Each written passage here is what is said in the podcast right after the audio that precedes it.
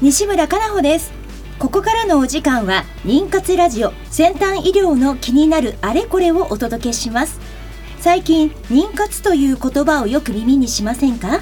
妊娠の妊、活動の活、一言で言えば文字通り妊娠するための活動という意味があります。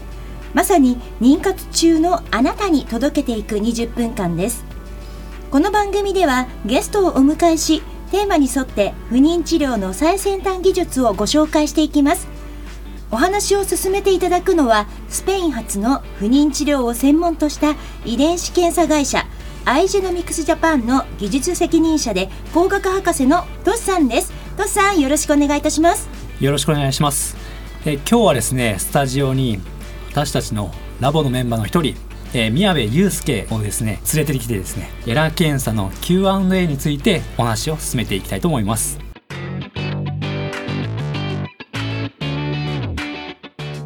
この番組は不妊治療に関わる遺伝子検査の専門家 iGenomics japan の提供でお送りします。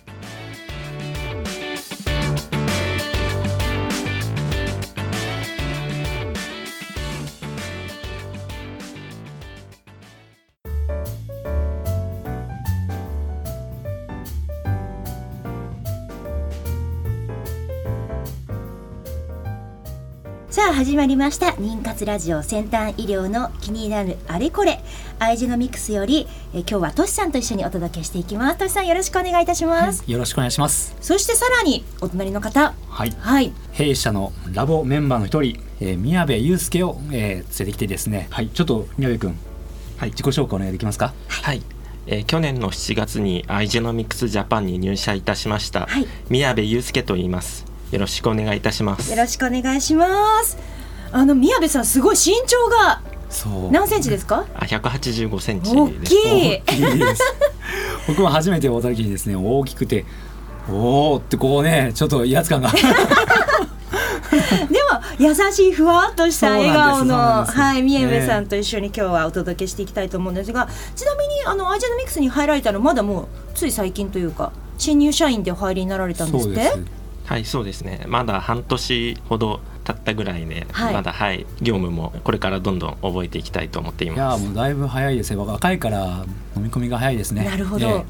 おいくつですか？26歳です。26歳ですから脳細胞が生き生きとしてますね吸収してくれる。そうです、回転が早い、はい、なるほど。宮部さんはラボチームではどんな風なお仕事されてらっしゃるんですか？はい、臨床検査技師の資格を持っていますので、ラボチームで検体授与をしたり、はい、結果レポートの、送付をしたりとか、いろいろな業務をこなしています。はい、では今日はこのフレッシュな宮部さんと一緒に、トシさんお届けしていきましょう。はい、よろしくお願いします。さて今週のテーマなんですが、エラ検査、はいはい、これね、番組始まって以来何度もご紹介はしているんですが、はい、改めて今日ね、いろいろそこのところを振り返りつつも、はいはい、ご紹介をしていこうというところだと思うんですが、ちなみに皆さんすでにご覧いただいているかもしれないんですが、ママタス、カタカナでママタスで検索していただけると出てくると思うんですけれども、ママ向けのウェブメディアでもこれご紹介されてるんですよね、エラ検査が。そうです、はい、今ママタスのページを、見ております。妊娠率がアップ、着床の窓が見つかる不妊治療最先端エラ検査と題して、はいはい、こちらのウェブページがあるんですけれども、はい、具体的にまずはこの、ママタスにもございますが、着床の窓が見つかる不妊治療の最先端技術、はいはい、トシさんご紹介いただけますか？はい、このエラ検査という子宮内膜の着床の窓の実機を見つける検査、これまでも何度も取り上げておりますが、改めて説明しますと、はい、各女性ですね、女性の毎周期こう来る着床の窓という時期はですね、各女性でこう異なっています、うん、で今まではですね、だいたいこの辺りだろうということは分かっていたんですが、でも中にはだいたい3割ぐらいの女性はですね、こうちょっとずれている。ずれてるっていうのは遅かったり早かったりするわけです、で何が問題かというとですね、これは本当に体外受精の卵を戻すタイミングです。でこれを実際この辺りだろうって戻すんですが、それもなかなか着床しない、妊娠されないっていう時にですね、可能性としてその着床の窓が一般の人よりも遅かったり早かったりしているのがこの問題としてあって、それを調べる検査がこのエラー検査です、はいはい、で具体的にですね説明しますと、例えば体外受精のこう周期を作っていただくわけですが、その際にこう初回の黄体ホルモンプロジェステロンとか言うんですが、これを補充してからですね、だいたい120時間後ぐらいにですね、多くの方はそのあたりに着床の窓が来るんですね、でもしくは自然周期であれば H サージが起きてから168時間後ぐらいにそういったタイミングが来るんですが、なかなかやっぱり3割ぐらい、もしくは4割ぐらいの方はですね、それが通常と異なっていてこう後ろの方にずれたりしているのがもう分かっています、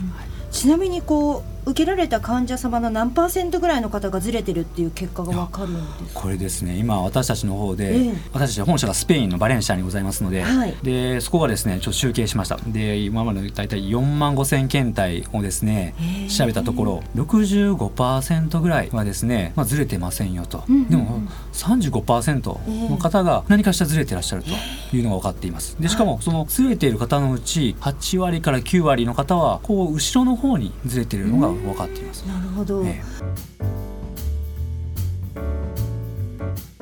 宮部さん、ここじゃあ実際にエラ検査を行うと、こういう時に注意することとか気にしておくべきこととかいろいろあると思うんですけれども、教えていただけますか？エラ検査によってその特定された着床の窓が開いている肺移植に最適な時間に合わせてエラ検査を再現をします、で今回は子宮内膜を採取するのではなく肺を移植するということなので、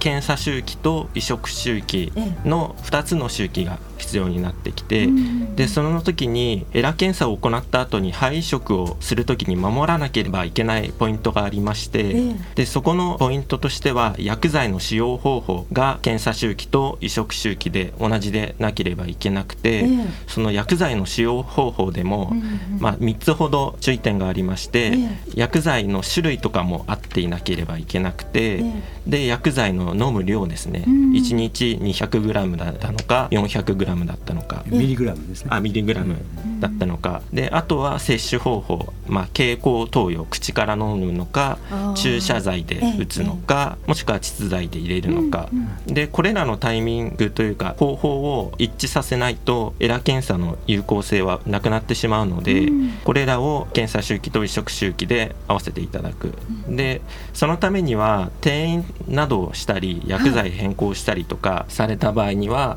過去に使用したエラ検査の結果は使用できなくなってしまいますので、新しく通われているところでもう一度エラ検査をやり直していただくのが望ましいと思います。なるほど。今ママタスの記事にちょっと戻らせていただくと、不妊カップルのうち 10% から 25% の皆さんが、原因を特定できないというところにも、実情としてあると。その通りですね。でこのままね、原因がわからないまま治療を続ける、そうすると心身ともに大きな負担がかかると、でこういった負担を少しでも皆さんのね負担を軽くするという意味でもこのエラ検査の有効性というのはすごく強いですよね。そう思います、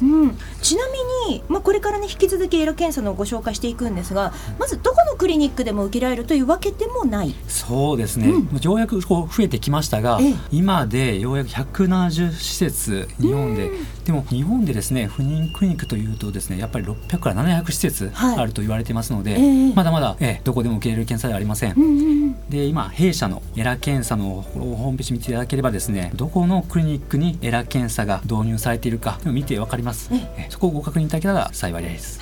で引き続き後半もエラ検査について特集を組んでおります、ぜひね今トシさんがおっしゃっていただきましたけど、まずは放送を聞きながらでも、どこの、クリニックがお近くにあるかなんていうのをちょっと調べていただきながらお聞きいただけると嬉しいです。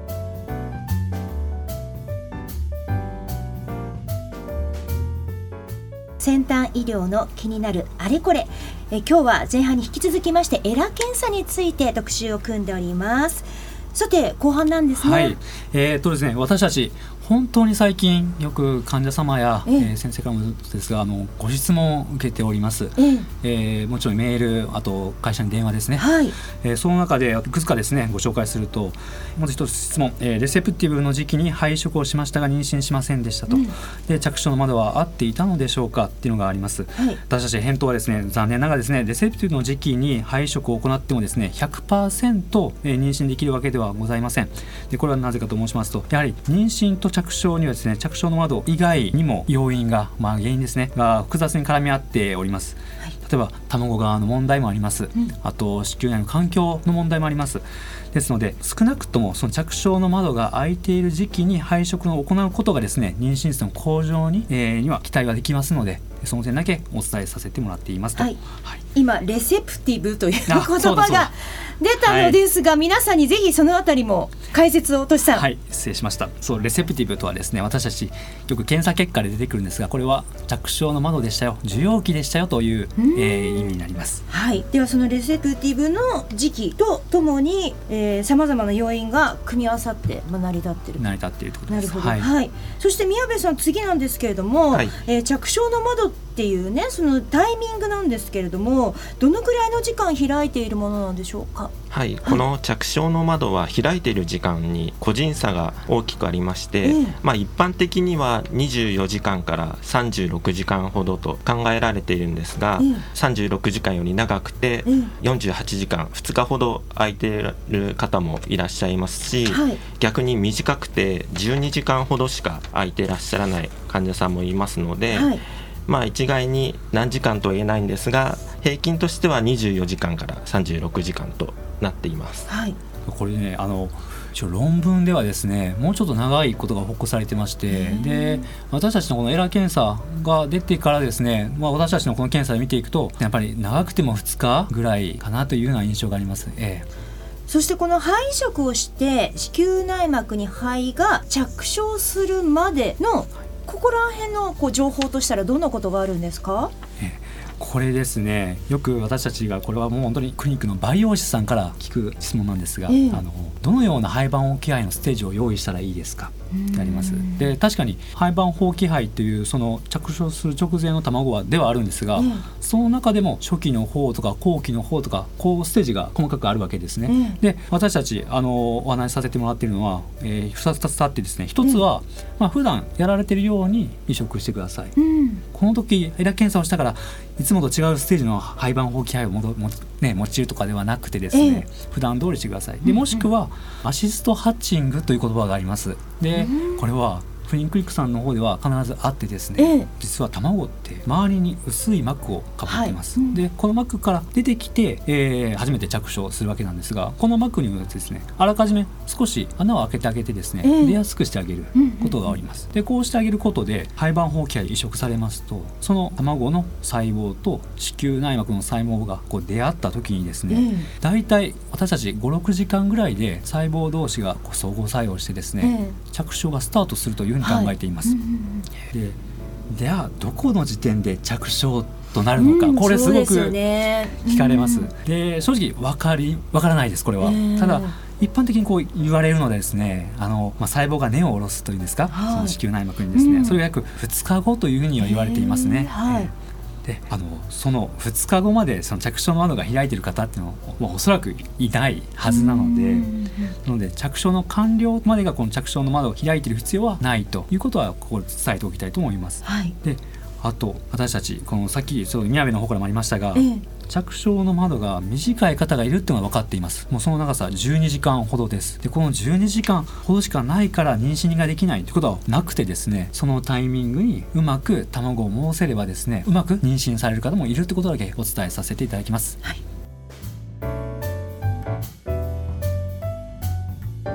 で続きまして宮部さんこうエラ検査が終わり、で配色をすることになりましたと。でエラ検査がもう再現性がね大事っていうことを聞きましたけれども、これ薬剤についてとかも詳しく教えていただけますか。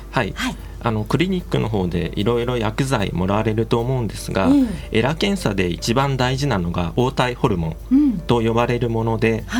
これの別名がプロジェステロンというんですが、プロジェステロンですね。でこちらがエラ検査の方で一番大事になってくる薬剤ですので、よく質問とかでエストラーナテープという、体に貼る薬剤があるんですが、でそれは周期ごとに異なっていても大丈夫なんですかというご質問をいただくんですが、そのエストラーナテープの成分は卵胞ホルモンというもので、こちらの別名がエストロゲン、よく言われる女性ホルモン、というものなんですが、でこちらは周期ごとに貼る枚数が異なっていても、エラ検査には影響しないので問題なく使用していただいて大丈夫です。そうですね、プロゲステロンについてちょっと説明させてもらうとですね、こちらいろんなメーカーさんがあるかと思います、でどのメーカーさんでも構いません。でもそのメーカーさんを変えることなくですね、あと投与方法を変えることなく、エラ検査の周期と配色の周期は同じようにだけ行ってください。これ大事です、そしてママタスの、方にもエラ検査についての費用の面のご紹介があるんですが、リスナーの皆さんにもそのあたりの、費用はどのぐらいを考えておけばよろしいでしょうか。各クリニック様、これ自由診療になりますので価格がまばらですがですね、大体相場的にはこのエラ検査はですね、一般に14万円から15、6万円する検査となっております、高額となっておりますが、やはり着床ですね、2回3回卵を戻しても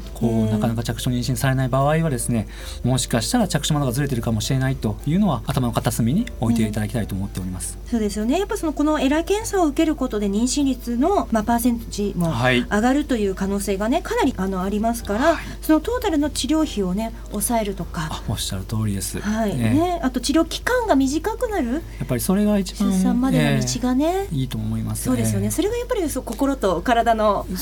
大事なお母様のね、その部分のサポートにもつながってくるかもしれないですね、そしてさらに、エラ検査の今日ご紹介しました来週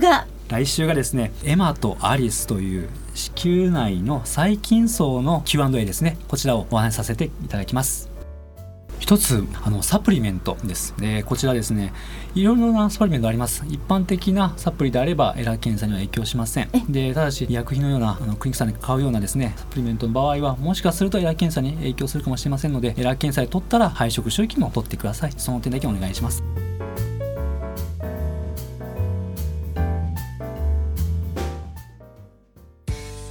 不妊治療、頑張り続けるって本当に大変ですね。そんなあなたに自分の着床の窓を見つけてほしい、遺伝子検査の専門家iGenomicsのエラ検査です。 ERA 着床の窓で検索。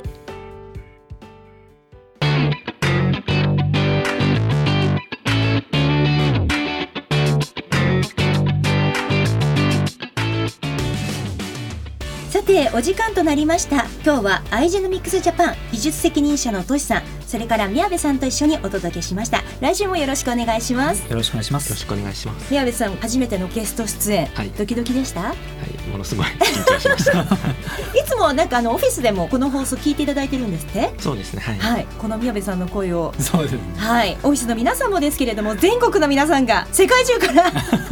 聞いていただいているという軽いプレッシャーを投げちゃいましたでしょうか、ぜひ来週もよろしくお願いいたします。よろしくお願いします。お願いします。この番組は毎週金曜日夜10時から再放送をお届けしています。それでは来週同じ時間にお会いいたしましょう。